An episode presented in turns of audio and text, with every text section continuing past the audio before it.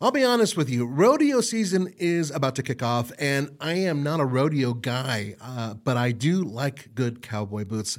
And Tecovas, well, they're all about rodeos, but you know what else they're about? Rock and roll. My best friend is a rock and roller, he's a guitarist, he wears these boots. It's awesome. Tecovas believes in Western for all, and you can feel that when you go into their stores. When you walk in, you'll be greeted like family.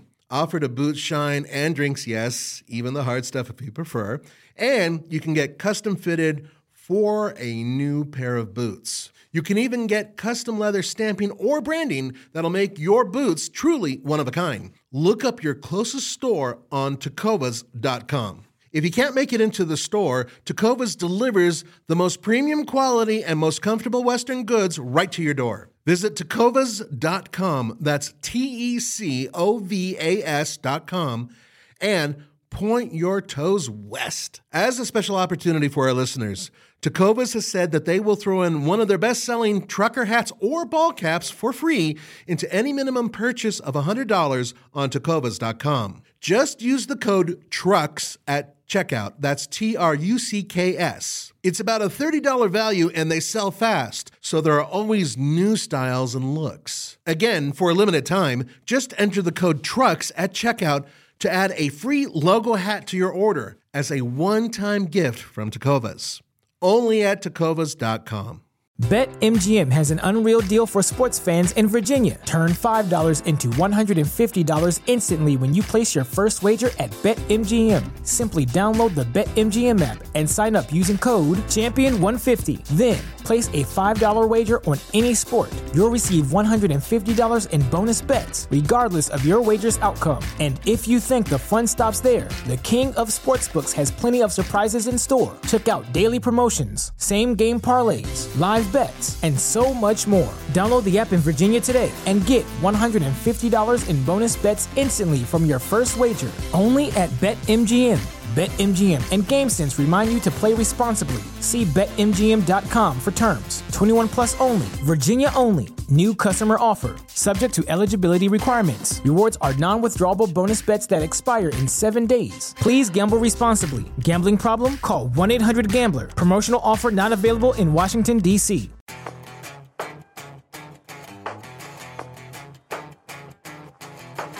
Dude, the biggest news this week is the introduction of the refreshed, and some may say all new. Is it all new? I think mostly. 2025 Ram 1500 truck lineup, including new engines, the V8 is gone, mm-hmm. and also two electrified trucks.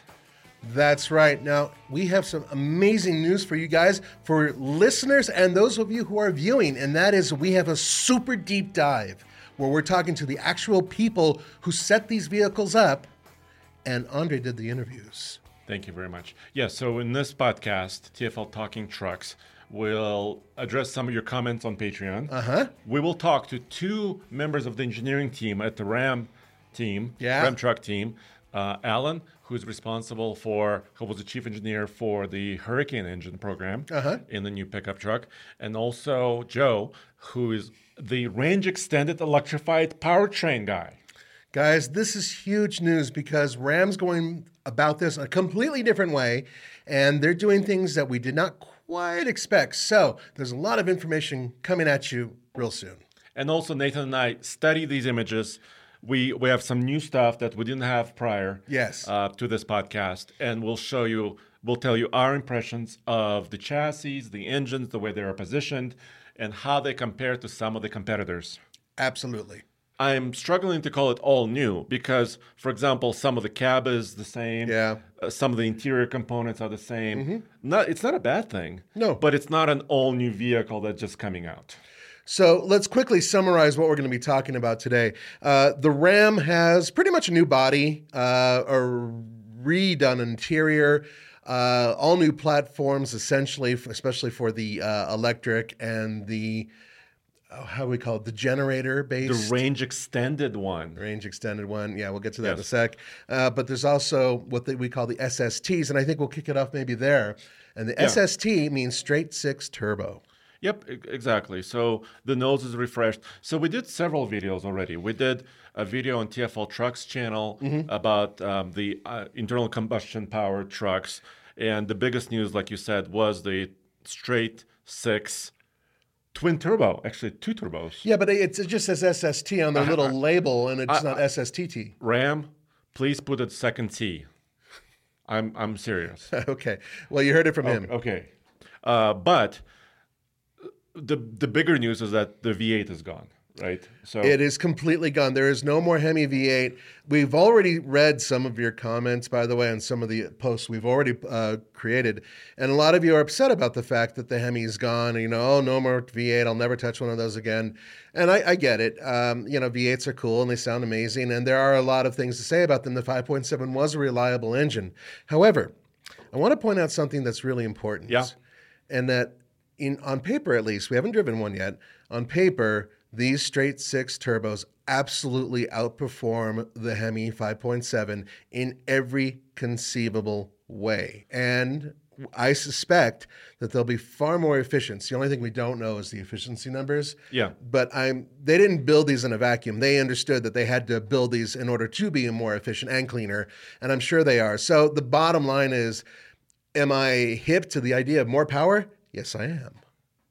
Yeah, and of course we have to hear the new exhaust system to actually be really fi- make a final judgment, We, right? we think we may have heard a little bit of it, but frankly speaking, that was somebody else shooting it, a third party, and we caught it on video. We have to hear it in person. I suspect it's going to sound similar to a mix between, say, a BMW and a uh, Ford EcoBoost. Well, we have a little bit of a preview in it because uh, of it, uh, because Roman about a year ago, maybe a year and a half ago, he drove the Grand Wagoneer Yeah. with a straight six twin turbo. This this basically almost the same engine. Mm-hmm. Um, the only differences are the, really the lengths of the chassis, right? Yeah. So that's kind of the difference between the Grand Wagoneer and the truck. I'm pretty sure that they're dialed in for different type of exhaust note too and stuff like that. Exactly. Yeah, that 'cause has to do with the length of the system yeah. as well, and also the power outputs is slightly different as well. that's right. But at least Roman had a taste uh, of this of this power plant, and actually, you and I, I mean, I've asked for a Grand Wagoneer from Jeep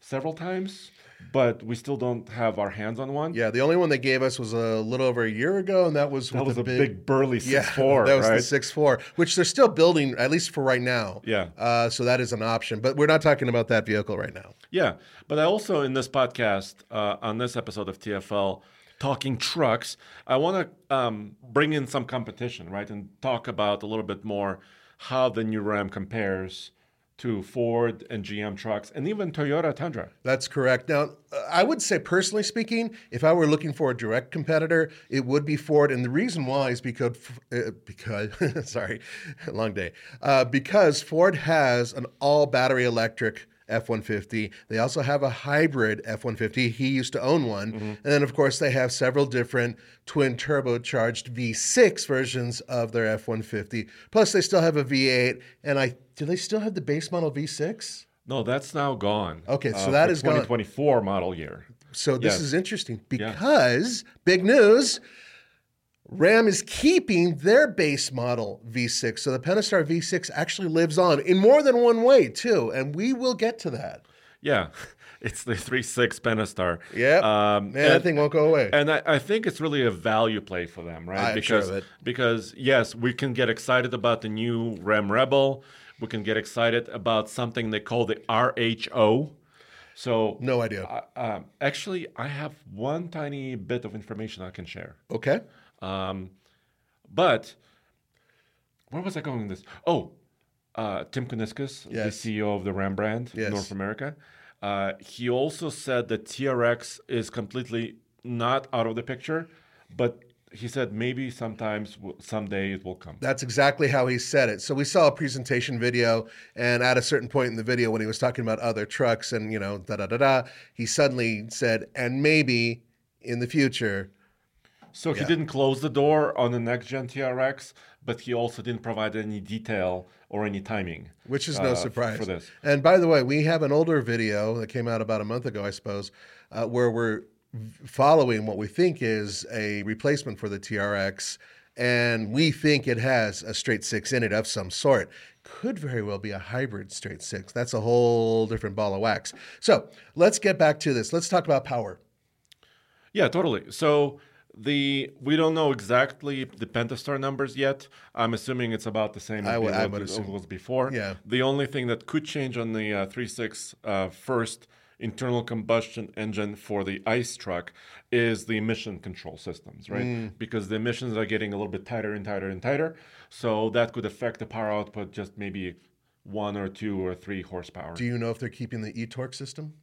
They said they are. Okay. Yeah. So that will help them with the efficiency and emissions part of that because it's start stop system basically. So when you come to a stop, the engine would shut down and the electric motor will help you kind of get going. Just a little tiny bit, yeah. But I mean, if they think it's effective enough to keep, you know, after their pretty big investment into the thing, we haven't seen a, a great deal of change with it being used in the 5.7. But perhaps they've uh, done some reworking. We don't know yet, so you know, we'll we'll see. All right, so that vehicle or that that engine, that powertrain, most likely will be paired to an eight-speed automatic transmission, and it looks like, other than the electric versions of this vehicle, that the eight-speed is coming back as well. And is that a ZF? Uh-huh. Yep. Yeah, uh, they didn't say otherwise, Mm-hmm. and they've been using a ZF uh, eight-speed transmission for many years. It's been successful and it's for them. been a very reliable um, transmission. For Yeah. them. Uh, you mentioned about reliability of the 5.7 Hemi, right? Mm-hmm. Uh, there's a kind of a humorous comment I noticed in in one of our debut videos. Okay. Where they said, "Well, no more Hemi tick." You know, after about hundred thousand miles, a lot of these engines They develop, report the tick, yeah. uh, the tick. So yes, we know. Uh, I mean, all trucks have issues after a while. Yeah. So what issues will be with the new twin turbos? Nobody knows. But first of all, it's already in the Grand Wagoneer, like we said. So they already have customer feedback and mm-hmm. customer, you know, and they put it data. under strain with regular driving. So by the time the engine is in the new Ram, it'll be technically the, you know, what three years perhaps after. or two years after they started building this engine. Right, right. So it's not like it's coming off the shelf, right? You know, first An thing. all brand new engine. Yeah. This will have had some miles on it, and so perhaps if there are issues, they'll be able to address them. Now, here's the good news. This is an all new engine. This is from the ground up, everything from the crank, the bearings, everything else, all new. It's not based on anything else that they have. It's not old inventory. And initially, when they built this engine, they said that it would have a provision to where it could work with a hybrid system. And I suspect it would be similar to something that Ford already has, where they sandwich an electric motor between the transmission and the gas engine. We don't know because they haven't let out any details on this yet. And that could be a more powerful variant or it could be a future variant. We don't know. But what we do know is that right now there are two different versions of the SST. Very short notice. I'm able to get a hold of Alan from the RAM team. And Alan, could you please introduce yourself? Andre. I'm the uh, chief engineer for the Hurricane family of engines. Sweet. And um, so you were um, on the design team. You're the chief engineer for the three-liter straight six engines for this new truck. Um, and one of the big questions we have from our audience is, of course, as as with any new vehicle, right, and any new powertrain, is first of all, is it truck worthy? Is it reliable? What makes it so? So, can you kind of give me a, a walkthrough of the new turbocharged engine um, setup here? Certainly. Um, so, from the very beginning, these were intended to be truck engines. It wasn't an adaptation of a passenger car engine. And in order to, or recognizing the, the requirements for the trucks, we, from the very beginning, um, established the objectives to be durable for truck type of applications, as you might see in the pictures here. Um, and that led to inclusion of characteristics that make them durable. Right? This is a family of engines. We've got some common parts, but we also have unique parts for the uh, high output and standard output versions of the engine. Um, and in order to make them as rugged as possible, we included certain characteristics and features I can um, tell you a little bit about here. When you, you know, talk about a, um, durable engine, right? It starts with the, the cylinder block. And what we have is a, an aluminum block, but we're using a sand cast process, which allows us to create what's uh, called a closed deck architecture. Go full screen here for you. It'll be a little easier to see. Okay. But the closed deck architecture, as soon as this comes up, there you go. Up here, the cylinder liner is attached to the outside walls of the block, and this closed deck architecture makes the block very stiff, makes it very durable. Um, in addition, on the bottom end, we have uh, forged steel crankshaft, right? Got cross-bolted steel main bearing caps, forged steel connecting rods, and on the high output version of the engine, we're using forged aluminum pistons. So these are all rock solid, um, very rugged components that are up to meeting the um, durability requirements that we have set for our vehicles. But we also um, subjected the engines to our most aggressive engine level tests. And I've got a video here that shows just how aggressive those tests are. All right, let, let's.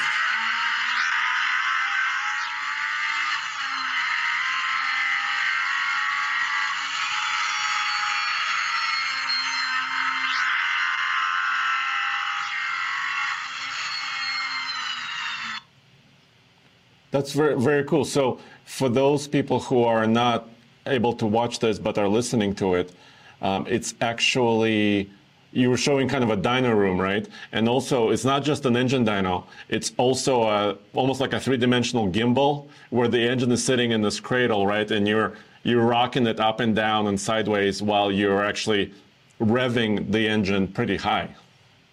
That's as high as it goes. That's right. We're, so we're simulating um, aggressive um, maneuvers that are subjecting the oil, engine oil to you know different modes of operation or different angles of inclination. Um, all the while, the engine is running up near peak power, right, and at the times at peak power. So it's a very aggressive test um, that only um, emphasizes that yeah, we tested this to the extremes.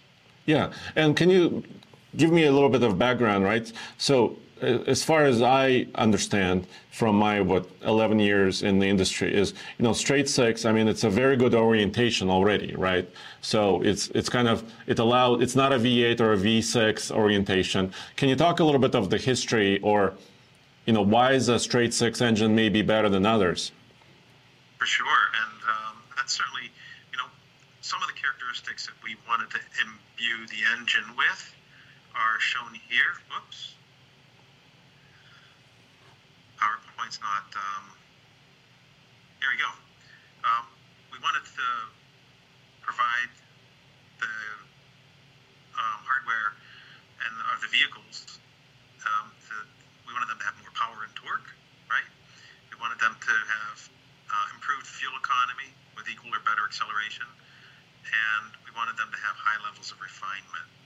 So we set about um, establishing objectives that the power and torque levels need to be greater than any of the naturally aspirated V8 engines that are out there in the light truck segment. Right? We know our customers love their V8s, but we needed to give them a reason for why they would. Um, I'm just gonna say they're going to prefer, but once they experience this engine, they'll say, "Wow, it's better than the V8s that we had." Um, and more power and torque than any of the natural aspirated V8s was one of the objectives that we set, and also more power and torque than any of our competitors in the segment. Um, so we established that, we achieved that objective. Um, and I'm going to get back to your point about a six cylinder, right? An inline six cylinder is perfectly balanced. As a result, there's no secondary forces inducing vibration. V8's pretty smooth. An inline six cylinder is perfectly smooth. There's no vibration.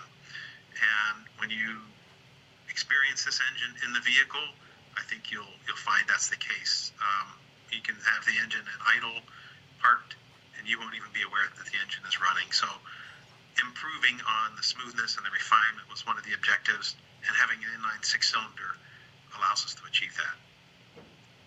Yeah, that's and um, your high output. I wanted to touch on this point. You kind of already have a slide for is the difference between the standard output and the high output, because uh, initially, I mean, they're both twin turbocharged engines, correct?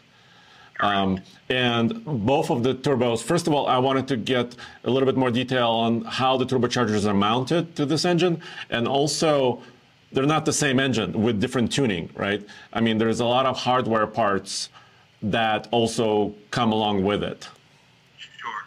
So let me tell you about the architecture of the turbos. They are the ideal architecture. And what I mean by that is the turbocharger is fed from three cylinders. And in a four stroke engine, when you put three cylinders on a turbocharger, they are perfectly spaced. And because they're perfectly spaced, you can recover the maximum amount of energy, which is what the purpose of a turbocharger is. As you add more and more cylinders onto the turbocharger, they start to get overlap on the exhaust events and you're not able to recover as much energy. So we've got the ideal architecture. Each turbo is fed by three cylinders. On a six-cylinder engine, that means we've got two turbos, right? And splitting the work between two turbochargers allows us to make them smaller, have lower inertia, and with our electrically actuated wastegates, eliminate turbocharger lag.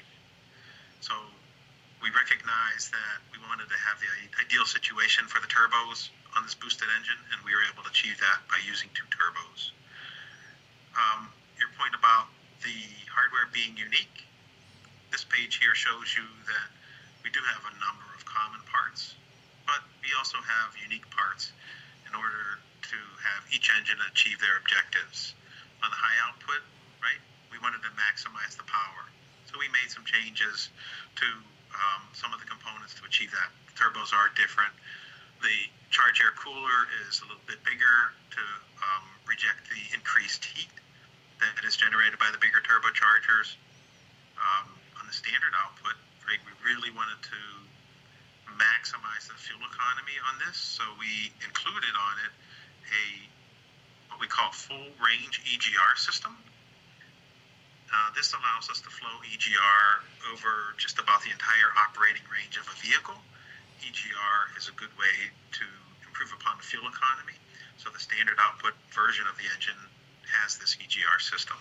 BetMGM has an unreal deal for sports fans in Virginia. Turn $5 into $150 instantly when you place your first wager at BetMGM. Simply download the BetMGM app and sign up using code Champion150. Then, place a $5 wager on any sport. You'll receive $150 in bonus bets, regardless of your wager's outcome. And if you think the fun stops there, the King of Sportsbooks has plenty of surprises in store. Check out daily promotions, same game parlays, live bets, and so much more. Download the app in Virginia today and get $150 in bonus bets instantly from your first wager. Only at BetMGM. BetMGM and GameSense remind you to play responsibly. See BetMGM.com for terms. 21 plus only, Virginia only. New customer offer. Subject to eligibility requirements. Rewards are non withdrawable bonus bets that expire in seven days. Please gamble responsibly. Gambling problem? Call 1 800 Gambler. Promotional offer not available in Washington, D.C. And it uh, stands for exhaust gas recirculation, if, if people are not familiar with that. Yeah. So yeah, so I mean, and also you talked about standard output versus high output. Uh, another important factor is the octane level of the fuel, right? So you talked about efficiency, but also um, the standard output is able to run on what 89 or 87 octanes.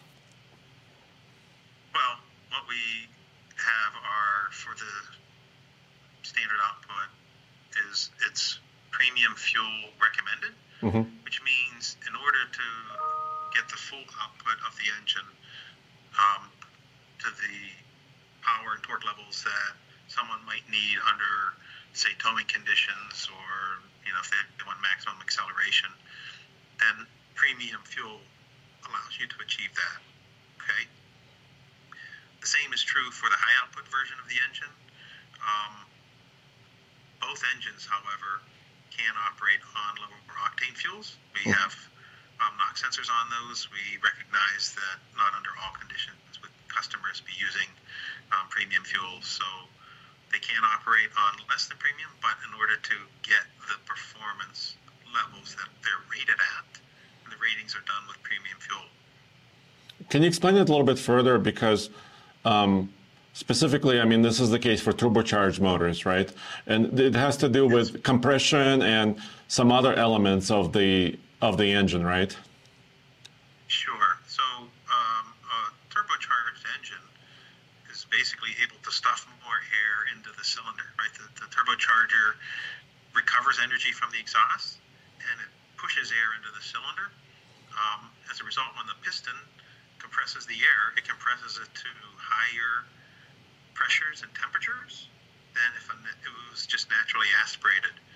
And fuel will, at the you know, once you get to higher pressures and temperatures, it could spontaneously ignite. So the octane rating of a fuel is really a measure of its resistance to that self-ignition.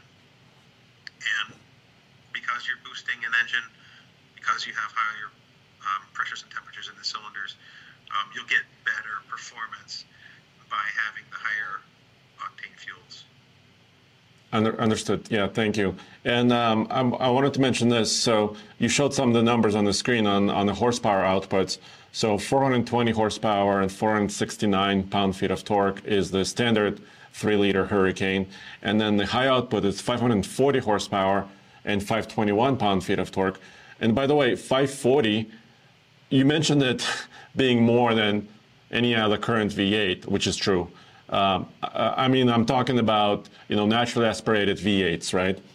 But truck segment. Yeah, for the truck segment. But also, that's a lot of horsepower per liter. I mean, I mean, this is this is very dense. I mean, this is like 180 horsepower per liter. Good lead-in. You're a great straight man here because this graph shows you even amongst the boosted engines, when you look at their specific power, the three liter by itself is above the competition, and the high output is well above the competition. So both of these engines are benchmark levels of specific output in this truck segment. And um, do you have? I don't know if you have detailed graphs about like the torque curve. Can you talk a little bit about that? Because I mean, turbocharged engines are good at lower end torque, uh, obviously, uh, but you, you said you tried to eliminate or you eliminated turbo, turbo lag. Uh, well, I still need to drive these engines, you know, these trucks uh, to, to figure this out. But, uh, but how soon can you get that, you know, the most of this torque? Torque, the, the speed at which it, these achieve their peak torque. So the high output achieves its peak torque at 3,500 RPM. Okay. Okay. And the standard output achieves it. Um, oh my gosh, I missed it here. I'll have to find it for you. I believe it's 2,500 RPM. Really? So it's that it's that low? It's under 3,000 could potentially. I'll, I'll confirm that. Okay. Let's double check the file that I have for some reason. Um, number's blank, but I, I I know I had another version that had it, so I apologize. I will get it for you. That's okay. I mean, but the point I'm trying to understand is, like you're saying, the, the acceleration should be linear because if you don't have, you know, almost any turbo lag, right? It's supposed to be a linear acceleration, and also there's a lot of torque very early on, right? There is, and I can tell you from from from driving um, these engines uh, and comparing it to our our current products, the let's say the the torquiness and how it feels and how it responds actually is better. It, it feels um, like you'll have the torque come on sooner. It pulls consistently. It pulls longer. Um, in order to make um, peak torque numbers on a naturally aspirated engine, the torque curve itself is not flat, right? It's continually rising and it peaks at a higher speed. And you sense that whenever you drive the vehicles. Gotcha. And then finally, um, we have a, just a couple of minutes left. Um, I, I, was looking at the chassis, right, the, the rolling chassis um, example, and I, I, noticed, obviously, you said each turbocharger for the three cylinders, right, and then you have unique exhaust pipes, right? You have catalytic converters, and then they're actually going dual all the way down the side of the truck. So, so I, I think that's pretty interesting. That's kind of cool. For sure. In order to get these kind of specific power numbers we had to have exhaust systems that have low, what we call back pressure, low restriction, um, and we accomplished that by having, um, you know, a catalytic converter for each turbocharger for each of the three cylinders, and that continues on um, through the rest of the exhaust system. Well, uh, did we hit most of the points? I think. I think so. Let me just go back and look here. Yeah, one of the other things that we have um, on the um, fuel injectors and the fuel system is um, we wanted to achieve uh, low emissions levels, right? Um, and that has two forms. Let me uh, share my screen again here for you. Emissions come in what most people are familiar with, which is CO2, carbon dioxide. And that's really a measure of the fuel economy. So improving the fuel economy um, lowers the CO2 emissions. But in order to make the fuel economy as best as it can be, we need to have the engine as efficient as possible. And so what we've done is um, for the combustion system, it's a centrally mounted direct fuel injector, and it operates at 350 bar, allowing it to finely atomize the fuel droplets. When we do that, we lower the tailpipe emissions, the particulates and such, but we also make the engine as efficient as possible. So the fuel system plays a big role in the uh, efficiency level of the engine as well as uh, its ability to bo- reduce both um, tailpipe emissions and, and CO2 greenhouse gas causing emissions. And there's a lot of detail there, right? How you design the piston, the top of the piston, right? Absolutely. And also the top of the chamber, the top of That's the right. cylinder. Thousands of hours of computational fluid dynamics simulation to optimize um, both the airflow in and around the cylinder as well as the fuel spray. Is the top kind of circular? Uh, it's hard to see in this animation. Uh, it's mostly flat. There's some cutouts here for the valves. Those are the valve pockets. Okay. Gotcha. Well, very cool. I cannot wait, uh, well, to get my hands on this truck and also drive it. So I really appreciate it, Alan. Yeah, the, the high output, I'll tell you, um, you'll be amazed in a truck how well it performs. I don't think anybody will uh, have any um, uh, second thoughts about having a V8 or not having a V8 once you drive it. You, you'll just be amazed, really. Cool. I appreciate it. To show you, um, guys, if you're watching us on YouTube, uh, thank you. TFL Talk channel. Yeah. If you're just listening to us, also thank you. Thank you so Uh, much. we really appreciate it. And as always, uh, we do thank you for your support on patreon.com. Patreon.com slash TFLcar is where you can support us.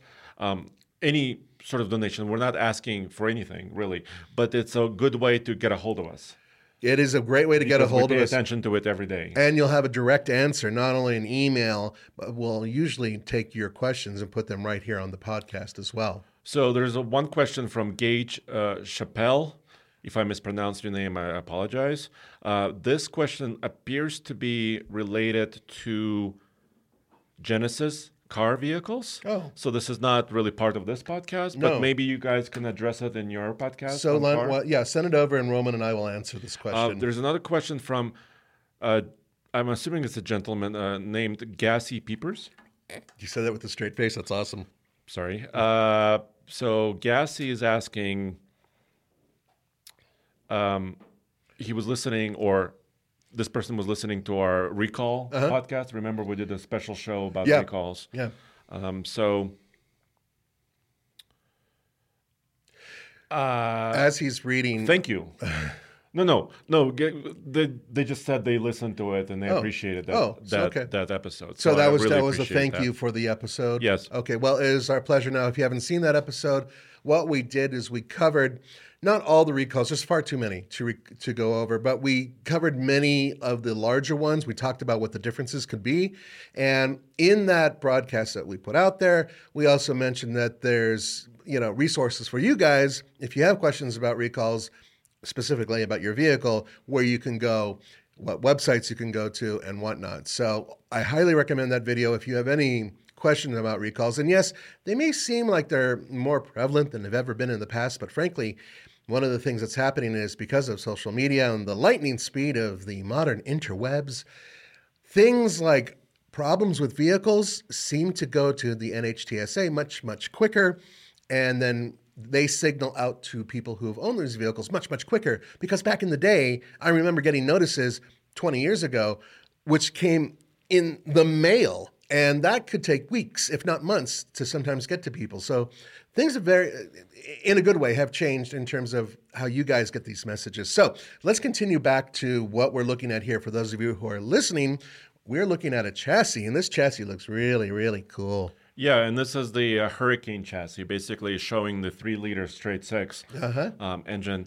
And I, I noticed a couple things. By the way, this is on TFLtruck.com as well. Mm-hmm. And if you want to see our other coverage, check out alltfl.com. Alltfl.com. So what I noticed, Nathan, right off the bat, uh, we're basically looking at the frame with the powertrain installed and the suspension installed Mm-hmm. um, in this frame. I noticed on the straight six, um, so it's a six cylinder, Right. But there are two turbochargers. You can kind of see them in the front, and both of them have their own exhaust systems. Okay. And it looks like there are two cats, so catalytic converters. And the two cats, I'm assuming they're up here near the front of the vehicle, Mm-hmm. are kind of tucked in and hidden basically by the firewall of the cab. Yeah, That's and then it, then it looks like they loop down underneath the transmission. And then dual, true dual system. So it's not a fake dual. No, and it looks like it goes. What are those? It dumps into uh, what? Oh, okay. Uh, Sorry. that's the air suspension, I believe. okay. That's air. I was wondering, like, what are those pipes? Okay. Uh, sorry, I It wasn't able like- to see this picture particularly well. It looks like cylinders for air. That makes sense. Uh, it does have air suspension. Yeah, as a matter of fact, uh, Ram was one of the first to introduce air suspension all four corner uh, in a uh, half ton pickup truck, Yeah. and they are definitely keeping that up. You're going to see a lot more of that in the future. And it's kind of been their kind of signature, right? it's been their thing. Yeah, and also, of course, many of you will ask, well, how reliable or durable is their sus- uh, suspension systems? Well, we see, you know, Land Rovers from the past collab- with collapsed suspensions. Mm-hmm. We see some other vehicles like older GM SUVs, like the Envoys, I've seen or some Jaguars with some interesting things going on too. yeah, there's some Ford or Lincoln vehicles from back in the day. Yeah. but you know, Ram has had, as far as I know, pretty good track record with their suspension system. I got a chance to speak to this guy. He he doesn't. He's not there anymore. This is years ago when Roman and I went to uh, the proving grounds, and when they were showing the air suspension for the heavy duties, when they were just Oh, yes. introducing that, Uh-huh. and he was explaining that the components that they're using are far more robust than they have been in the past. As such, he expects a much much longer shelf life, and you know he says that he said that the type of punishment that they would subject them to is far more severe than anything that we could possibly imagine. Of course, they're going to say that because marketing, but I do agree with him because I looked at that and I've looked at things from Firestone and some other companies, and the air suspension setup they have, at least the the billows that are actually you know expanding and contracting, those things look like they're beefy, beefy. So, it, you know, take it either way that you want to take it. You don't have to get that either. In many cases, at least currently, you can get a coil spring. yeah, um, which costs less Yes. and also rides pretty well. Yeah, it's, it's a good compromise. we had it on our Ram Rebel 2019 model way back in the day. We were one of the first to buy a Ram Rebel. Yes. actually, That was- Um, that was- new generation of that was a really good truck. Um, and until I ruined it. Uh, yeah, until we we, we, No. we did some. Well, no, we didn't ruin it. we, we, It- it's we- a we- long story. Yeah, it's a long story. Anyway, the point is, is that um, yeah, so that is still out there. But with these trucks and what we're looking at here, if you look at the back of it, for those of you who are listening, there's these two cylinders that almost look like pipes going to the exhaust system, which is why I was confused. But that makes sense. Those are actual air containers for the um, compressor that, or from the compressor that allows And- them to. Yeah. And even on the like Jeep Grand Cherokees, they Mm-hmm. have a similar design. Well, not the same size, but Yeah. similar design of the air suspension. And they keep talking, they improving like the time it takes to inflate or deflate, so you can adjust it a little bit quicker if you wanted to. Um, but I, I, I wanted to continue a little bit with the exhaust system. By the way, the standard output engine is 420 horsepower Mm-hmm. and 469 pound feet of torque, which is already significantly more than the V8, the outgoing one. yeah, Um, and that's that's the entry level turbo. Yeah, this is like the standard engine that's probably going to be in the most volume of their Ram 1500 trucks. Right. Um, you know, catalytic converter theft has been a big deal recently. Sure has. Um, so moving the catalytic converters closer to the engine does two things, as far Mm. as my weak brain can understand. Is first of all, it's hotter there, Yeah. So it's easier for emissions, right? Because it's it, it it's based on heat, right? That's right. Um, and also, it protects it from theft. Yeah, that's an interesting thought. I, I don't know if that's what they were thinking at the time, but that is a It's a side effect. It's a side effect, but it, that is a really good point. Uh, I know somebody in Los Angeles who has a uh, old 4Runner, and somebody went in there with a hacksaw, took that thing off in minutes too, because Oh, he yeah. was yeah. Uh, so it is a real thing that theft is is an issue. But in this case, yeah, it certainly looks like it would be harder to get to. Of course, I'm sure some thieves are out there like, yes, challenge accepted, and they're going to go and find a way. well, then you would have to, They'd have to really get in there though.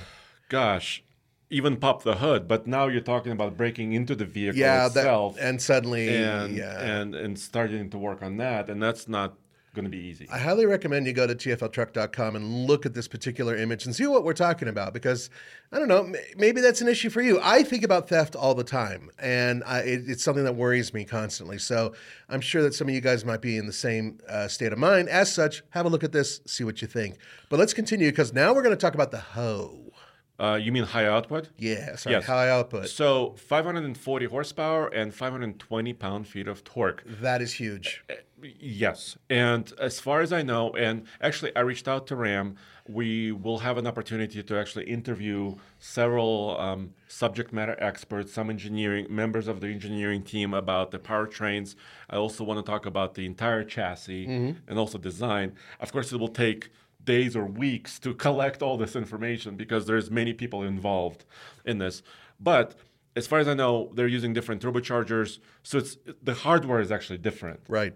from standard output to high output. It's not like just a tune that they flash um, and get that going. Yeah, I'm curious if uh, if the internals are a little bit different as well, it, it- which we'll find out soon enough. And actually, a lot, several of your comments on our previous debut video are talking about internals and and quality and strength. Yeah, there was one that really ticked me off. You go ahead, and I'll, I'll mention it. What, what Okay, what so ticked you off? what happened was there was a comment that said something to the effect of uh, Ford's EcoBoost is better made. That Yeah, was that was, was the blan- that yeah. was the blanket comment, and I looked at that. Now look, I totally dig the EcoBoost system. I think it's great, but how do you know? Who the hell told you about this in advance? Because we sure as hell don't know. Uh, and we're like right there with the engineers talking to them. So when these blanket statements come out, I know there are fanboys out there on both sides, and I'm sure somebody else is like, "Uh, the, the, the little the, the, the four cylinder from the Chevy's even better. Okay, So, so let us know um, if you do know the metals involved and the the composites, materials and, how materials. much how the shavings are after being used for hundred thousand So miles. let us love- know, please, please, please comment. Yeah, but on the other side of it, if you're just going to throw out a blanket statement like that, don't be surprised if you're going to be held to task. I mean, come on, really? Yeah, yeah, totally. Uh, and, and I want to give, you know, Ram and Stellantis, they get, you know, jokes thrown at them all uh, every day, all day long. Yeah. But I just want to point out the 3.6 Pentastar V6 has been really reliable. I mean, when It's not actu- perfect. There No. have been some issues. When they do engines, yeah. you know, they, you know, they work things out and they actually have some actually award-winning power plants. That's true. And there's engineers in Detroit. Uh, we know some of them, you know, journalists who study engines, Right. And they give out awards for best designs. And Stellantis has a lot of them. Yep. So there you have it. Yeah. Uh, so, I mean, it's easy enough just to point at someone and say, oh, your, your stuff is crap or whatever, and somebody else will say, oh, this is awesome. And a really good example of that is Toyota, by the way. And Toyota's not perfect. I know, I know, Toyota fanboys, they are perfect to you, but we've personally experienced some issues with some of their engineering. So, even the mighty Toyota, they do have their flaws. Speaking of Toyota, uh, we were talking about how we were going to compare some of these Yeah. powertrains. So maybe we start with Toyota because they do have a twin turbocharged V6 and they do have a hybrid twin turbocharged V6. Taking a page out of Ford's book. In fact, they even have a 10 speed automatic transmission. Yeah. So what hybrids are really great at in Ford's and Toyota's case actually is torque. Yes. Right. Because you're combining electric torque with gasoline torque, and the total number becomes huge. For example, in Toyota's case, it's 583 uh, pound feet of torque. which is extraordinary. Uh, almost 600. Yeah. I mean, it's insane. Yeah. So, so this inline six will not reach that torque by itself, and I, I didn't really expect it to. Right. Even 540 high output, dude, that's a lot of power per liter. That is a lot of power per liter. Yeah. Well, as a matter of fact, uh, what the video that we saw with Tim Kuniskis showed that even the new um, Dodge, uh, what you call it? Oh, the Challenger Demon 170. Yeah. Fancy name. Yeah, running on alcohol, supercharged. In terms of power per liter, technically speaking, the three liter high output is considered more powerful. That's that's according to them. That was their words, not mine. Yeah. And I mean, it does come out to about 180 horsepower per liter of displacement. So this is up there. I mean, I know Mercedes has some small turbocharged engines with really high density power. Silly high numbers. yeah. Um, and some exotic car makers have that too. Sure. But in a pickup truck, having this much power per liter, it's pretty much unheard of. And there's something reassuring about having a straight six. Many, many people in the truck community will agree that some of the most reliable, older gas engines out And there diesel engines. and diesel, but gas engines, I'm specifically talking because it's a gas engine, uh, were straight sixes. And one of the most successful engines currently being built by General Motors is a diesel straight six. And, that, and that's our opinion, granted, but I think many people agree, and they've won a ton of awards for good reason. So, how does this powertrain lineup compare against Ford? Well, there's two powertrains we haven't talked about yet. Yeah. So, for example, most Fords have the 3.5 EcoBoost V6 twin turbo, mm-hmm. and that's 400 horsepower and 500 pound feet of torque. So that's dir- directly competing against the regular SST. Yeah, so that's the SST 420 horsepower has a little bit more horsepower, Mm-hmm. but 469 pound feet of torque is less torque. Yep. So I think we need to put them side by side at the our airport drag strip. Absolutely. And actually see what's what. and we'll tow against them and all that stuff. I know you guys. Some of you guys are like, oh, I hate a drag race, even though I'll watch it. Um, so, but but wait, there's there's so much more because Ford, as I mentioned before, they have a proper hybrid, which we've been talking yeah, about. and Ram currently does not. But Ram is on the cusp of introducing. Well, technically, they've introduced it to us a range extending battery electric vehicle. So, in a sense, it's similar to a hybrid in terms of you put gas in it and the engine will power a battery. But the big difference between, say, hybrids like a, a Toyota Prius or whatever is that there's no mechanical connection between the engine and the running gear. So, the engine, in this case, it's a Pentastar. Once again, they're using it for, you know, they, they like it. Mm-hmm. Is essentially a generator, and it's going to be generating power running to the batteries, and it's a 92 kilowatt hour battery, right? And only the batteries will be powering the wheels, and there's a disconnect, so you can actually disconnect the front end. It's because it's all-wheel drive, so there's an electric motor in the front, electric motor in the back. Was it 250 watts? 250 kilowatt Kilowatts? each. Kilowatts. Yeah, kilowatt each. Um, and so it'll disconnect for better efficiency, but the range is something incredible. They're quoting like 690 miles. Yes. yes. Damn. With this range extending generator. Correct. Yeah, yeah.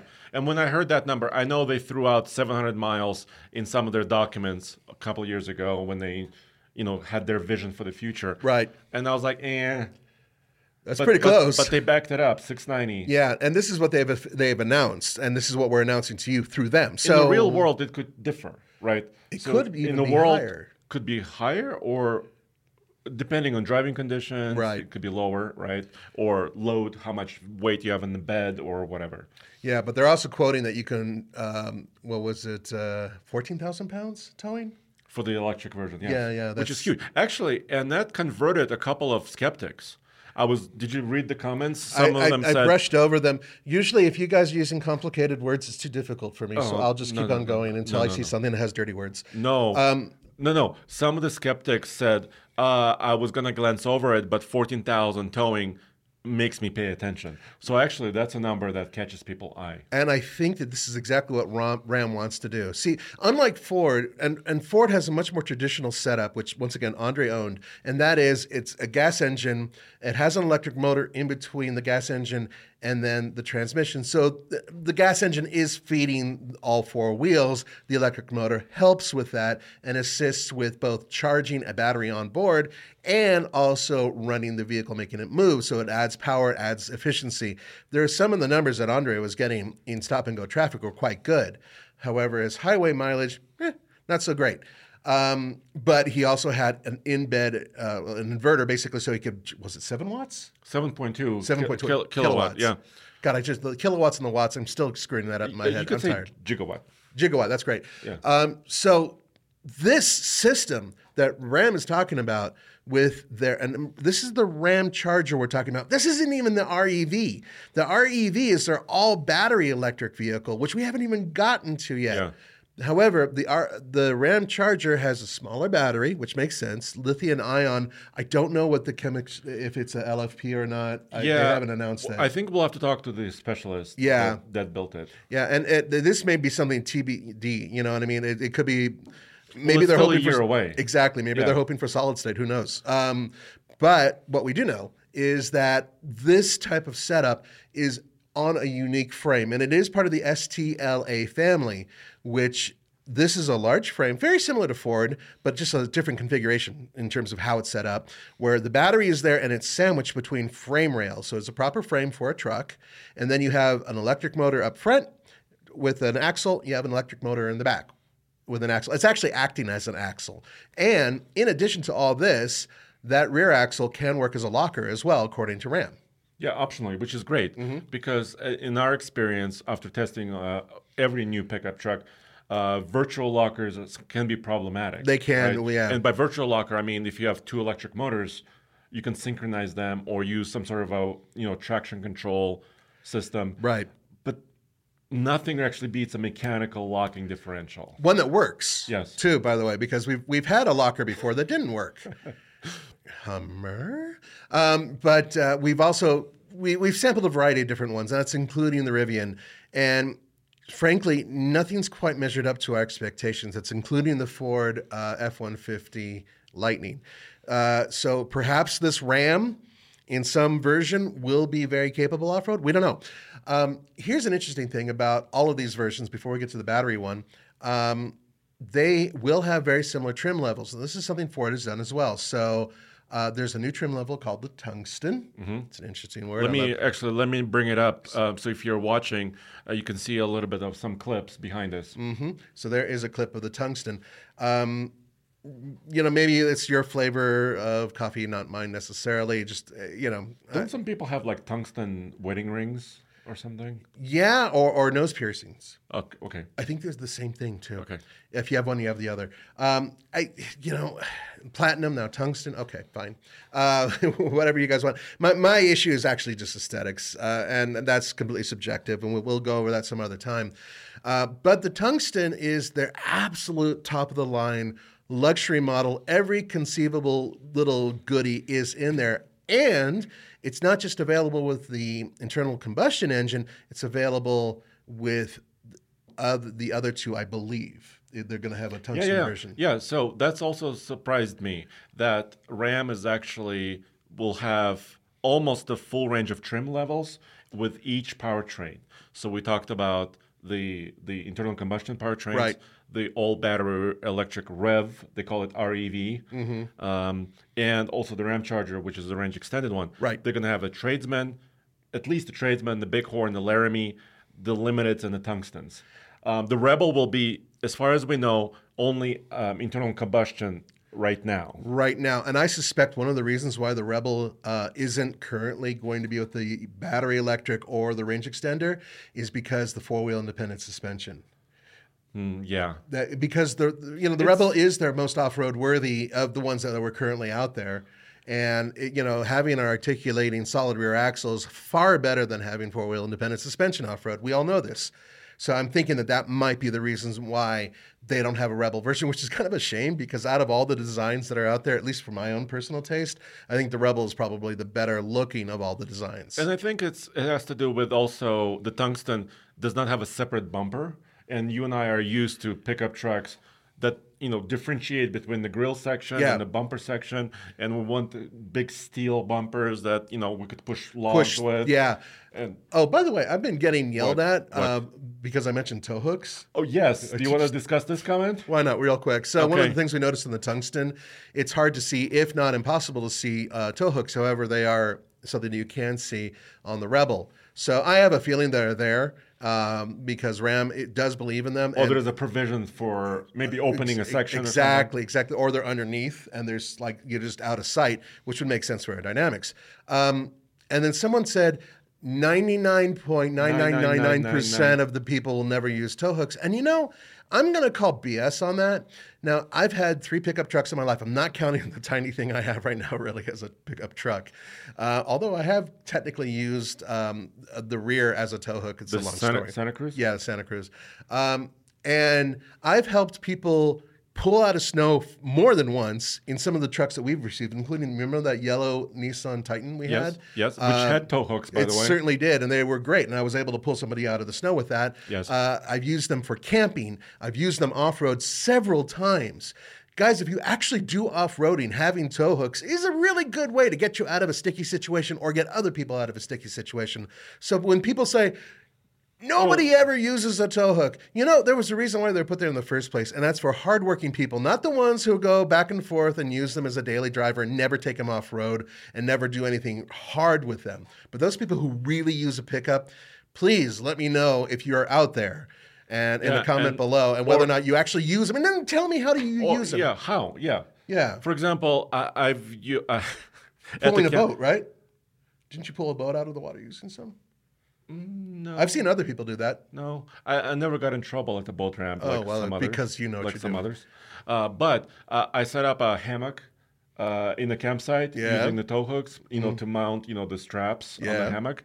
Um, and also pulling people out of snow. Mm-hmm. Um, and also, I've seen I didn't haven't done it, but I've seen a canoe on top of a truck, And they it's use that as a tie downs. Yes. Mm-hmm. Why That's- not? Yeah, well, that's they're there for utility. They're there for a reason, and having something that you can secure to the frame of a vehicle, even if you only use it once in the lifetime of the vehicle, that is better than not being able to use it at all and just go, well, I guess I'll tie it off to the axle in the front. Yeah, that's not going to work. So, for those of you out there who doubt the the logic of having tow hooks, sorry, I can't help you. You go seek help. Uh, for those of you who have actually used them and agree with me, please let me know in the comments below. So basically, I'm saying everybody who disagrees with me, don't don't comment. I'm kidding. You can comment as well, but in reality, No, we love constructive feedback. we, we really do. Yeah. Um, but in reality, I think this whole thing started because uh, the Toyota Tundra didn't have them when they came out we with made new a big deal And out we of made a it, big yeah. deal out of it, and you know, Toyota was very quick to say, you know, their reasons why, some of which I agreed with, and some of which I disagreed with. That's kind of the point of this whole thing. But for those of you out there who think absolutely no, no, no, no, we we would never use a tow hook, buy a car. Seriously, buy a car. I don't know. Mm-hmm. Uh, you know, the, the whole thing about a truck is its utility. It's tough. You could do things with it. You can help people with it. I actually knew somebody whose life was technically saved with a tow hook. No way. Yeah, yeah, because uh, uh, um, uh, not Red Cone, um, but right by Red Cone, there's this like there's an entrance area, right, and then there's like a bit of a cliff, and this guy in a jeep pulled off for some reason. He went down, and then he couldn't come back up, and he and he dug himself in. You're talking about like a side of a mountain. It's it's the basically. side of a mountain, but it's like the entrance area near Okay, Red Cone. okay. And he just completely got himself in there. And as I was pulling up, this is five, six years ago, he was being pulled out by a pickup truck who, yes, hooked him up, didn't have a winch, but hooked him up with a strap and was pulling him out. This dude, I didn't realize that he was, he did not want to, he was terrified. He did not want to get out of his Jeep. And he was right on the side. If it weren't for a couple rocks, he would have been down Yeah. a thousand feet. Yeah. Easily. So they There you go. I'm just saying. Yeah. There's a reason for So- having him on the truck. Yeah. Yeah. Okay. Sorry. Uh, my rant is Okay, over. okay, done. Back to Ram. So using um, think about utility, I did notice one thing. So they did increase the size of their some of their screens. So now one of their the center vertical screens is actually 14 and a half inches versus 12. yeah. But if you look carefully, um, the brake controller is in the center console, and it's a physical button. You know, a squeeze button that you can, um, in an emergency, activate trailer brakes. Yeah. I'm glad they have it there. But the gain is actually a digital screen. Really? So in order to control and get, to control the gain on the trailer brake controller, you know, zero means no trailer brakes. Right. Ten means maximum, Maximum. trailer brakes. So we usually run between like four and seven. Yeah. It really depends depending on the load. Yeah. Right. Yeah. But if there's an issue with your screen down the line, you may lose that ability. And I'm not in love with this uh, Okay. Well, we'll have to witness this in person to see how this works, and uh, maybe there's a default that it falls to five. And I think those digital buttons actually always stay there. Yeah. Which is important because there's a section of the screen that's like a menu Uh-huh. that always stays there no matter which screen you're using. Mm-hmm. So at least that's a good thing. But what if the screen malfunctions? which you have. Then- bit which of a I've experienced Yeah, once. Exactly, and what some this is the problem with these integrated systems is that if you have it all on a screen and the screen itself malfunctions, you're screwed because there's no backup. So that is one thing. There's another thing that what we should mention is that it's the passenger gets their own screen as well as I believe an option. Yes. Um, and it's cool for the passenger because they'll be, it's the first time they did it on a, a pickup truck, I believe. Um, and they'll be able to use that for entertainment, infotainment, nav- navigation, and a few other things as well. So that's kind of cool because, you know, people get bored. I mean, believe me, I ride with these guys all the time. I rarely drive when we do long distance uh, nowadays. And so being able to play with the tiny screen in front of me, that's better than sucking up all the power on my phone. So let's continue though, because we're now talking about the high output. No, no, oh, no, not this the is the. Rev. Oh, this, is the rev. Yeah, I was seeing these numbers. These numbers are insane. Check this out. Yeah. So switching gears a little bit. So we're we've left the Ramcharger range extender. We've left the ICE internal combustion. Uh, I wanted to talk a little bit about the Rev, which is the battery only. Mm. Yep. With electric motors, um, and the styling is different. So I wanted to point this out first that the Ramcharger and the internal combustion Rams have very similar headlights and very similar design. They're not identical. They're similar. Yeah, but this Rev version has kind of. Oh, by the way, it has a frunk. Yes. It has a line that for the frunk that would open up. Well, the concept did. So Yeah, it's easy so I'm to assuming, assume. I'm assuming yeah. this one too. Um, and they're gonna have at least two battery options at first. And I went to uh, ramrev.com Mm-hmm. to verify this. Um, so the standard battery is already huge. Yeah. 168 kilowatt hours. So this is more than an extended battery in the current Lightning. Yes. This is more than the Rivian. At least the max pack on the new Rivian might be similar to this. Mm-hmm. But this is their standard one That's their standard one. that they're starting with. Yeah. And they're quoting 350 miles of range, Yeah. which is not great. It's but maybe they're just sandbagging a little bit. Maybe they're hedging their bets here. or or they're they're maybe they're dead on because we've noticed that with other uh, EVs where they say a maximum range, we've rarely been able to get close to that. Well, actually, it depends on the brand. It depends on the brand. like the Tesla, we never see um, reported range. no. Uh, That's what I was in uh, the new Silverado EV. Mm-hmm. When I did some testing, I actually saw a little bit more than 450 miles they promised. Didn't we hit with the Lightnings? We we were kind of had a mixed bag though. Yeah, the Lightning almost never saw the promised 300 that we wanted to see. Right. Uh, and then, of course, after we added all-terrain tires, Forget, it. about it. Uh, Yeah. But it's not fair to judge it on that. So what about the bigger battery? This thing's huge. 229 kilowatt hours. So we thought, you and I thought that the that the Hummer battery was big at 212. Yeah. Uh, this is more. This is like, I don't know, but 17 more kilowatt hours. This is going to be a 9,500 pound vehicle.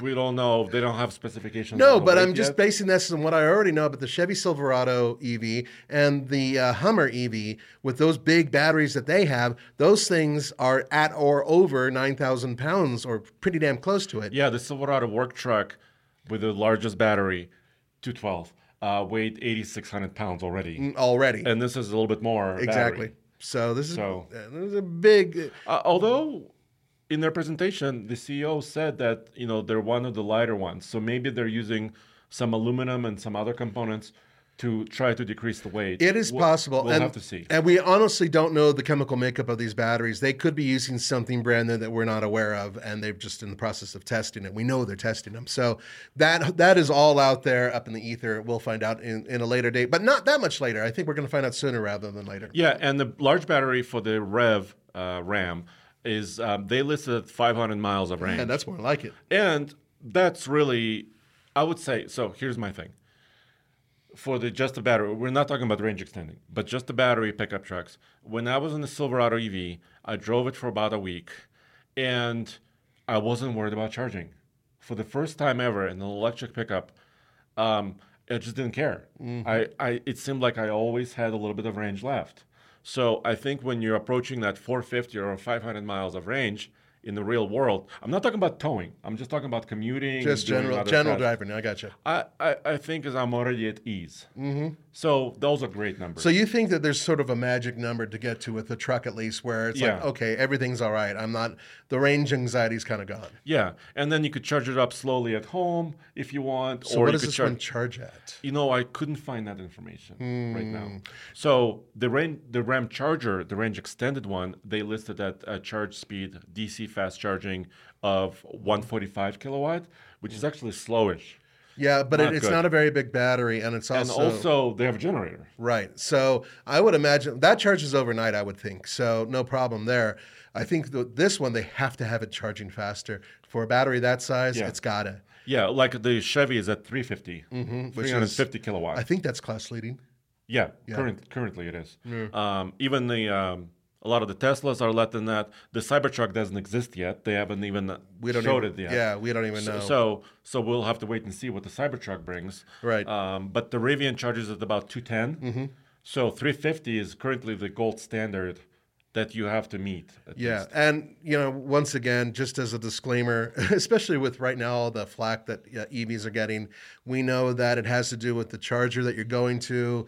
Uh, even weather conditions can play into that, and even if it's charging, you know, if a maximum of 350, it may never get there. It may charge at a much slower rate. We know that as well. So, with all that in mind, keep in mind that when you have a fast charger that's capable of high numbers, usually there's a curve. And if you're getting the optimum curve, then you can charge these things super fast. You just have to have everything line up and all the stars to be in the right place and to make sure that you're, you know, facing east every time. I don't know, something like that. It depends, of course, and they, there, and there's not really infrastructure for DC fast charging with a trailer. Right. I mean, most stations. I know there's onesie twosies, you know, here and there, but for most stations you have to either pull in or back into, and that you can't do that with a trailer. Actually, there's some good news about that recently. There's been a lot of money, I think over $9 billion that's being combined and spent by various automakers, including Honda, where they are they see this as a problem. And in Europe and I believe in Asia, they have a lot of charging stations where you can pull straight in and either the the the connection hose is hanging above you and you just plug it in wherever, mm-hmm. or it's where you could pull through and then the hose is long enough to reach either side of the vehicle. So just in case you're not able to get on one side. And that is ideal for a trailer. So if we start building those and they say they're going to and and and even have roofs too. We're talking about roofs Yes. in the future. But that's a whole different story. It's a different podcast. And I know uh, GM is also dumping some money into this too. Oh, yeah. And there's like coalitions, you know, several manufacturers working together. And I saw a picture of a Flying J truck stop with an Ultium charging system with canopies and pull-throughs. Yep. So maybe it's coming. I think it is. We're, we're still at the crawling stage of electrification. I want to go back, though, to what I'm most excited about, uh, and that is, of course, the generator. It's it's I call it a generator because that's exactly what it is. Range extender, if you want to call it that, and that is what we're looking we at. we right also here. have a picture of it here. Yeah, it is to. This solves so many questions, right? Because um, many of you have been like, "Well, why don't we just have more hybrids?" And I would agree with you. Hybrids have been, it's a proven technology. Andre, did you have any problems with your hybrid No, powertrain? Never. The, the powertrain was flawless. Yes. And I've heard good things about it through many other people. Uh, caveat. Um, so the Ford F-150 hybrid did have a couple of hiccups where it transitions power from electric to gas. Uh-huh. It's not as smooth as sometimes, not always. Toyota did a better job here. Their hybrid is always smooth. yeah. So, but still, there were no breakdowns, no failures. Right. Now, um, this system compared to those is completely different. Now, first of all, I know you're saying longevity. What about servicing this vehicle? How expensive it's going to be to service a vehicle with not one but two different types of motors? Well, or an engine and a motor. Well, here's the good news. I can tell you this hmm. because I did talk to somebody who was talking about range extending with other vehicles, including the i3, something you own. Yes. The good news is these range extenders, they're not under heavy stress because they're not powering a vehicle. They don't have to worry about clinking into a heavy duty transmission and forcing a vehicle to move. That type of stress is eliminated, and all they're doing is they're spinning. Essentially, there's a free wheel there that's being powered. Think of it as a generator that's basically spinning that it's just throwing into you know power into. So its RPM is kept relatively low, and at the same time, the amount of stress that's actually being put on the gas engine is minimal by comparison. As such, in theory, it should have a much longer shelf life. So keep that in mind. Yes. And I have experience with this because, well, TFL purchased the BMW i3 range extender Mm-hmm. like three years ago. And then after the studio was done filming it, I purchased it from the company. That's right. So now my wife uses it to commute. She loves the thing. She's put on, gosh, it now has 65,000 miles. I think we bought it with like 35. So over the last year and a half, she put a lot of miles on this Mm-hmm. Yeah, little about 30 puppy. around, about 30. Yeah, so she drives it every day. Mm-hmm. Um, we had one issue, and it was related to the Rex Mm-hmm. uh, in the BMWs because it's so tiny. It- the whole car is tiny. It's essentially a scooter It's a engine. two door. It's a two cylinder motorcycle engine. Motorcycle engine. like a pretty small one. Yeah. I think it's 600 cc, which is actually more- not that tiny It- it- for a motorcycle. Depends on your perspective. But it's tiny in a truck sense, right? Yeah, yeah, Um, and it's been working really, really well. But we, we had one problem where it was like misfiring. Mm. And what I think what happened was, first of all, the fuel was getting old. So it wasn't being Uh, Because used. it's just sitting there, and because Yes. you're running it as a battery electric vehicle. Uh, mostly, yeah, Yeah. because my wife's commute is about 50 miles a day.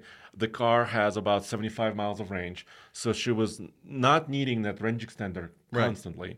So you have to keep that in mind. So one of our commenters already commented and said you should probably not use ethanol fuels to power this, you know, ethanol free fuels because they last a little bit longer. Mm-hmm. Um, just for fuel quality, right? That makes total sense. There's also like Sta-Bil or stay uh, Yes. or Seafoam, some other Yeah. things that, that can actually go into helping your fuel system. However, I can tell you this: uh, there are other vehicles that have been out there for a long time that have a similar type of system. That being the Chevy Bolt. Uh, sorry, Volt. I say it, ah, With- with the a V, Volt. with a Volt. V. I should know this because my brothers own one. Um, and they, what happens is it goes through a cycle. It will actually suck up gas even if you're not using the gas engine. And its whole purpose is to keep everything lubricated and also to keep things swirling around so the gas doesn't get old or the engine doesn't have any issues firing up and making itself work. Um, I have a feeling that they have similar type of tech going on here. And how about this? Let's go to an interview. Uh, Yes. I'm going to do an interview about this system, and we can add it to this podcast. Okay. And and then do other interviews in future podcasts. How about that? That sounds like a great idea. Because there are a lot of questions. How can they control this generator? Is it always on? I mean, is it? How loud is it? We have many questions. How big is the fuel tank? Yes. Uh, so how about we go to that interview and also hopefully answer all those questions. All right. And now, Joe, thank you for joining me. Uh, can you please introduce yourself uh, really briefly? Sure. Um, I'm the Ramcharger propulsion chief engineer, so anything that has to do with making the vehicle move, that's in my domain. So the Ramcharger is the name of the Ram 1500 truck that's coming online soon. Um, and it's a range extended version of the electric truck. And we do have a few questions from our audience already from the previous debut video that we did. So I'm really thankful for your time. Thank you for, um, for coming on our podcast. Um, so, um, where can we start? So, we were looking at the chassis, right? The rolling chassis uh, Im- images. So, can you kind of explain the orientation, I guess, of the of the components there? Yeah, so um, either end of the vehicle is what we call electric drive module. Um, it's what we call a EDM. It's a three-in-one system. So the motor, power electronics, and gearbox are at either end of the vehicle. Um, they're very comparable units. The front has 250 kilowatts, and it's a 15 to 1 gear ratio. It's coaxial, which means the motor and the gearing are on the same axis as the wheels. On the rear, it's um, slightly less, 238 kilowatts, and it's an offset gearbox. So the, um, the motor and the, the gearing is on a different axis from each other. So um, in the rear of the vehicle, we have a device called an e-locker, which allows you to do all, uh, you know, basically off-road type thing. It's a locking differential, and in the front, We have a what we call wheel end disconnect, which if you're operating off the rears motor, um, you can go into a high efficiency mode where you don't you not have the spin loss of the front gearing. Make, makes So sense. Either uh, end of the vehicle. Um, in the center of the vehicle is the battery. It's a 92 kilowatt hour battery, lithium ion. Um, and uh, there's some power electronics associated with that, uh, as well as you know the, the charging system and what we call our EVCU or electric vehicle control unit, which is kind of the brains for the, the vehicle. And then we have um, what we call the genset or generator system uh, that you know provides onboard charging capability. Gotcha. And also, you have packaging for the fuel tank for the generator as well. Yes, there's a 27 gallon fuel tank. Gotcha. Cool. So, um, so the first thing, so I guess the first question that some of our viewers had is the selection of the V6, which is a 3.6 liter, right, as the generator. Um, did you guys consider other uh, power solutions for the generator, smaller displacement engines, uh, larger displacement engines? Why, why the V6? I guess. Yeah, you know, I think it was uh, Einstein that said um, the best solution is the simplest one that works. And uh, in this case, this was uh, the simplest solution that worked. It was it met the program needs in terms of power output. Um, it's a fairly straightforward, mature engine, so that you know provide good value, and uh, it was well matched with the generator that, that we needed to provide. So that was all that went into the, the system. You know, we could have picked something um, something else, but like I said, it was the simplest thing that worked. So And- that's what we did. And it's mounted longitudinally as if it would if this was not an electric pickup, right? Right. Yeah. But, but yeah, I, I was discussing it with some colleagues, and it sounds like so if you have the generator in the front of the vehicle and also the electric drive unit, right, uh, the module there, um, it seems like there's not a ton of space in there. Yeah, we, we did have to raise the engine above where it normally sits um, because we're essentially putting uh, two propulsion systems in the front compartment of, of the system, or two power sources in the front compartment of um, the vehicle. So, yeah, it was tight, and that was one of the challenges on the program is uh, you know package the, the capability in the front compartment as well as you know running you know the exhaust system and some of the high voltage cables um, you know in a in a way that didn't interfere with the battery. So we had you know two major challenges from a packaging perspective in that regard. Yeah, and also I was noticing the way that because the generator still has an exhaust system, right? Can Yeah. you tell me a little bit about that? Yeah, it, it- it's um, you know that there isn't, you know, it's not. Um, it, it has to meet um, all emission standards. So uh, it's not like we get a pass because most of the time it operates, you know, as electric vehicle. So we had to do considerable testing. Um, you know, we had to put appropriate loading in the callus um, so that, that we met, you know, the, um, the emission standards that we're, we're shooting for. Right now, we haven't certified, so we can't, I guess, provide too much information there. But you know, the, the quick takeaway is, you know, it's it's much like a conventional vehicle because in that regard, because we have to meet um, the same standards as a, a conventional IC engine would. Yeah, makes sense. And so now uh, we have a few questions from our audience about the operating modes, right? Because not a lot of people are familiar with the range extended electric vehicles. I mean, there's some other passenger vehicles that came, you know, before this, right? But in a very smaller packaging. So, can you describe some operating modes and also, like, people were wondering, you know, can you, will you able to hear the V6 running sometimes or sometimes not? How does that work? Yeah, so let's talk about operating modes first. Um, in normal operation, if you charge the, the vehicle from a wall unit, you can get um, approximately 145 miles of all electric range, and in normal driving, you know, you'll exhaust um, that battery energy first. It doesn't completely uh, exhaust the battery energy. We go down to what we call a charge sustaining point, and then in essence, it would somewhat operate like a hybrid where you try to maintain that, that charge point and then so if you're under light load, you might drive electrically. Um, if you're at heavier load, you know the gasoline engine is, is going to come on.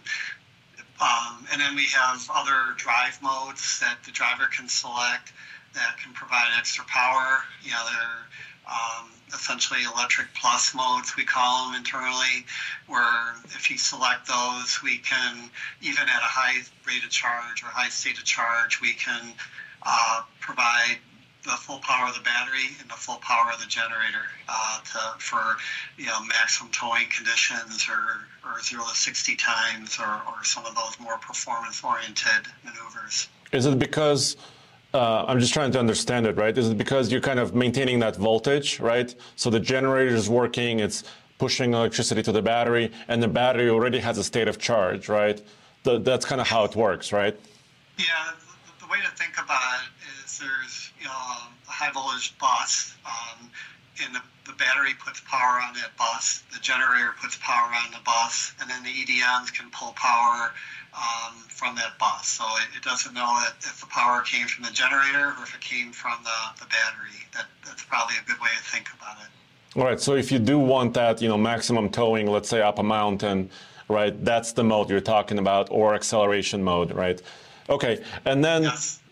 and then so can you tell it I just want to be all electric, right? Or save electricity for later? Yeah, we do have you know modes like that. There's a charge save mode. Um, you know, look forward looking with this vehicle. We don't have this in the U.S. today, but some of um, cities in Europe have what they call all electric centers. And so, you know, if you're going to encounter that, you'll need to um, you know, hit the charge save mode so you can drive in that region all electric. Conversely, we have like a charge hold mode. Um, I'm, I'm, sorry, where we have an all electric mode where you know you can force operation, you know, to use up the electricity first. Okay. Yeah. So, like, let's say your battery, you're leaving your home, you're commuting for the day, and your battery is fully charged you know, there is really no need to turn the generator on at that at that point, right? Yes, yeah, and we've seen, you know done some surveys, some um, analysis, and you know, most of the people you know drive in the area of 60 to 70 miles round trip. So you know, with our range of 140 miles, we, we think we can more than cover, um, you know, people with all electrically from a commute perspective. Yeah, makes sense. And then, of course, you have uh, the number you communicated, I believe, as, as the for this pickup truck is 690 miles of total driving range, right? Yes. and that's the full battery and the full tank of fuel. Yes. Okay. So that's like for a road trip or something like like this, you know, some some longer travel.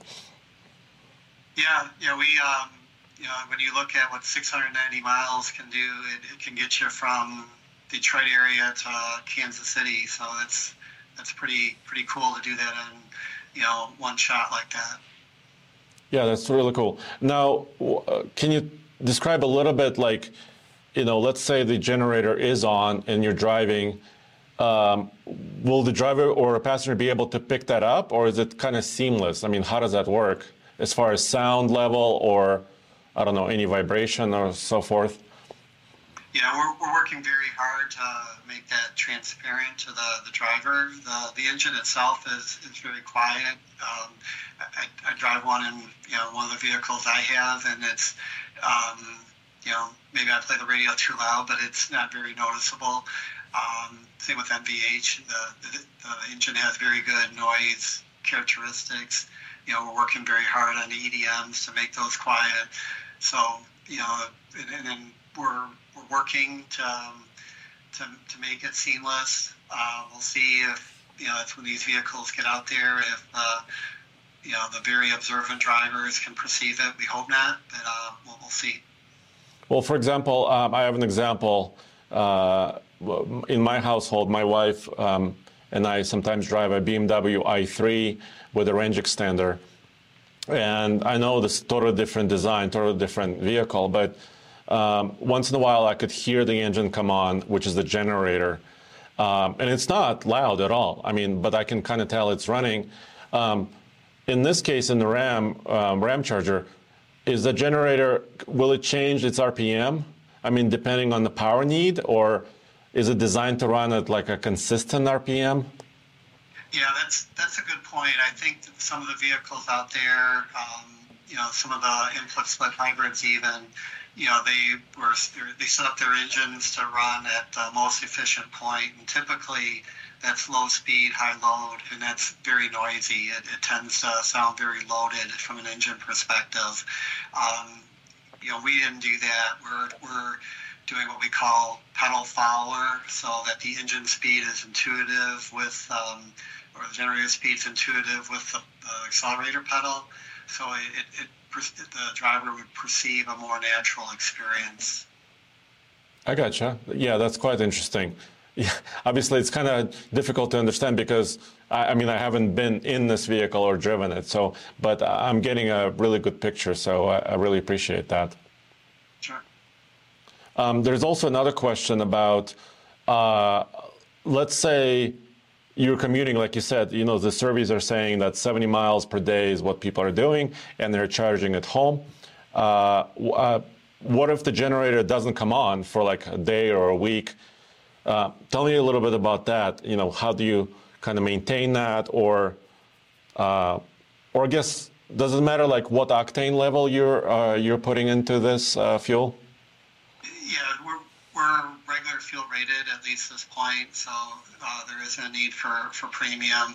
I think what you're alluding to is, you know, if the person, you know, only commutes, you know, short distance, you know, they could have uh, a tank of gas there for a long period of time. And, you know, we've seen that even with plug-ins on some limited range vehicles, some of our competitors. And what we've developed is um, both an engine oil life monitor and a, a, fuel life monitor. So, you know, we know how often, you know, the engine is running. You know, we know that, you know, after a certain period of time, depending on a certain cycle, you, you know, you need to turn on the engine to burn water out of the fuel, burn water out of the oil. So we've taken great pains on that, both looking at our internal data and, and data from our competitors. Yeah, so just kind of making the whole system, you know, ready for use, right? And kind of yeah. as as well maintained as possible. Yeah. Yeah, that that makes a lot of sense. Um, and then of course, the um, I mean, obviously all-wheel drive capability. You know, you mentioned the differential lock, which is a physical, mechanical locker, correct? Yeah, we, we call it an e-locker. Okay. It's electromechanical. Yeah. So it's combination mechanical and has you know, controls with it. And then in the front, is there some sort of like a traction management or stability management system as well? Yeah, there, yeah I mentioned uh, the EVCU or electric vehicle control unit. That's kind of the overall supervisory control or brains behind our propulsion system, but it works very closely with the brake system to provide the typical traction control. Obviously, it has to work with uh, the brake system on the regenerative braking control. So, you know, the, the features that are on a conventional um, vehicle from a chassis perspective, chassis control perspective, will be on this vehicle as well, in addition to the regenerative braking. Yeah, makes sense. And then, um, final question, I guess, is about the charging capabilities from the plug. I mean, so I believe I saw in the spec sheet uh, 145 DC fast charging, 145 kilowatt. Um, but that's not, I mean, some other electric vehicles have higher charge rates. Uh, why did you guys select this rate? Is it because the battery is smaller or? Yeah, so um, we, just to be clear, we can hook up to 350 kilowatt DC fast chargers. So it's, it's from capability perspective, you know, we can plug into those. Um, typically, charge rate is a function of voltage. Uh, so the higher charge rates, you'll see vehicles with um, 800 volts or higher. Our battery is, is 400 volts. You know, there's a couple of reasons we, we did that. One is, is, is value. We feel there's more value uh, in the 400 volt um, part of the component area. The other thing is charger availability. There's just way more chargers available with 400 volts than there are, you know, the 800, 1200, that, that type of thing. So, um, and keep in mind with the 92 kilowatt hour battery, that the charge time, you know, is as extensive as a, you know, vehicle with a bigger battery. Yeah, well, we can we, we can add 50 miles in 10 minutes. So we, we feel pretty good about uh, how we've balanced the different requirements for the system. Yeah, it kind of makes sense because, I mean, if you were all electric, you know, that DC top speed would be more important, right? But, but, but you also have this generator system, so that, that makes a lot of sense. Yeah. Um, well, I think we covered most of it. I mean, is there some elements that, that we did not discuss? Yeah, probably saw in the, the, press release, we're pretty proud of the Vita X features, we call them. Um, you know, we have two levels of power panel, which is the Vita L, V2 load perspective. We have the 3.6 base version and then a 7.2 kilowatt version. And the 7.2 kilowatt version has a 240 twist lock plug, so people on job sites can run the circular saws and, and that thing. So that's a pretty good feature. We have um, the V2V feature, and that we kind of consider that our high voltage jump start, so we can see where people who provide um, roadside service, we could see this being a good vehicle for them for you know, the electric vehicles that don't have as much range as our vehicle. You need to come along and give them, you know, um, some electrons to get them to the next charging station. We think that'd be a good feature. And then we have the V2 Home feature, which is, you know, in Michigan, we get a lot of ice storms in the spring and power goes out for a couple of days. And every, you can hear the, the gasoline generators humming up and down your street. This way you can, you know, use what's in your garage already. You don't need to mess with filling up that portable generator. So, so we think that's a pretty good feature too. So that's the only other thing I would add is we, we're pretty proud of the V2X features on this vehicle. Yeah, uh, and if you have like a level two charger in your house, um, are, are, you also going to sell or supply um, this bidirectional feature, or is that something like that's uh, based on the house owner or whoever is working on that system? Yeah, I think what you're referring to is um, vehicle to grid. Yeah. Um, that's a future enhancement um, that we're working on, but that won't be part of the launch. But like, the, but the re- sorry, the, the main reason for that is the standards for the vehicle to grid are not stabilized yet. So we're, we're waiting until those standards stabilize, and then we'll add that capability um, to our vehicles. But you're saying, but that plug in the bed, you know, the 7.2 kilowatt, for example, it, it will allow you to hook up as if it was a generator, right? So if you had the provision in your house, you could already use it as a generator for your house. Yeah, yeah, you actually go through the charge port. So, um, to, you know, the, the connector that would come from your EVSE from your house, you would basically have that type of connector that fits into your charge port, and then you'd have to have you know the appropriate home unit, the isolator system that can isolate the you know the, you from the grid so that it doesn't backfeed yeah. the grid in case of you know the power being out and the linesmen are working on the lines or whatever. So yeah, yeah that we have that capability. Sounds good. Well, thank you for your time, Joe. Um, I learned quite a bit, so and I can't wait to get in the in the new truck. All right, so I think we talked about a lot of things in the new Ram. Uh, we I also want to address a couple more comments here from Patreon. Yes, fire away. But the biggest question about Ram that we don't answer right now is the price. Um, no idea. We they haven't published the pricing yet. The internal combustion Ram trucks uh, will go on sale in the first quarter of 2024. Mm-hmm. The high output version and also the RHO, the special high performance truck that may or may not have TRX suspension. I have no idea. uh, comes in Q3, so down the line of 2024. Right. The Rev truck supposed to be Q4, so end of 2024, and the range extender is supposed to be early 2025. The Ramcharger comes in early 2025. So we still have some time. Yeah, yeah, we do. I, actually, that that makes sense. I mean, they, spacing it out makes sense, obviously. And we're talking about a very new set of vehicles. Once again, I don't really consider this a refresh. I would go a step beyond that and say that they're pretty damn close to being all new, or mostly all new. Well, this powertrain is all new. Yeah.